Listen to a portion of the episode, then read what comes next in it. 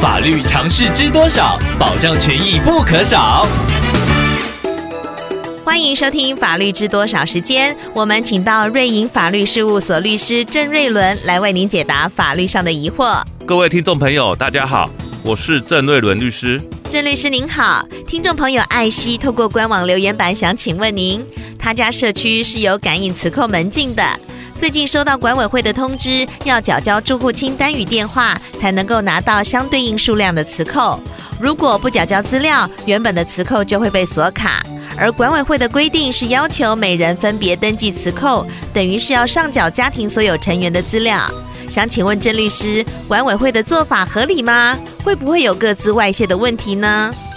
按照个人资料保护法的规定，社区管委会属于非公务机关。必须符合例外的情况之下，才能够收集或者是处理个人资料。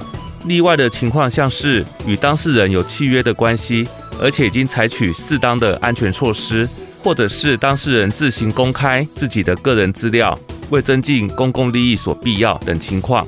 如果非公务机关违反个人资料保护法，主管机关可以禁止他收集、处理或者是利用个人资料，并且命令删除经处理的个人资料档案，以及公布非公务机关的违法情形及其姓名或名称与负责人。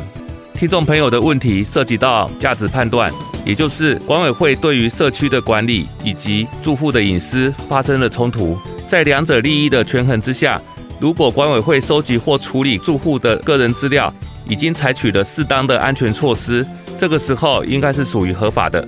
律师在这边要建议听众朋友，为了维护社区和谐安宁，可以先请教主管机关高雄市政府公务局，请公务局介入进行行政指导，找到社区住户可以共同遵循的管理模式。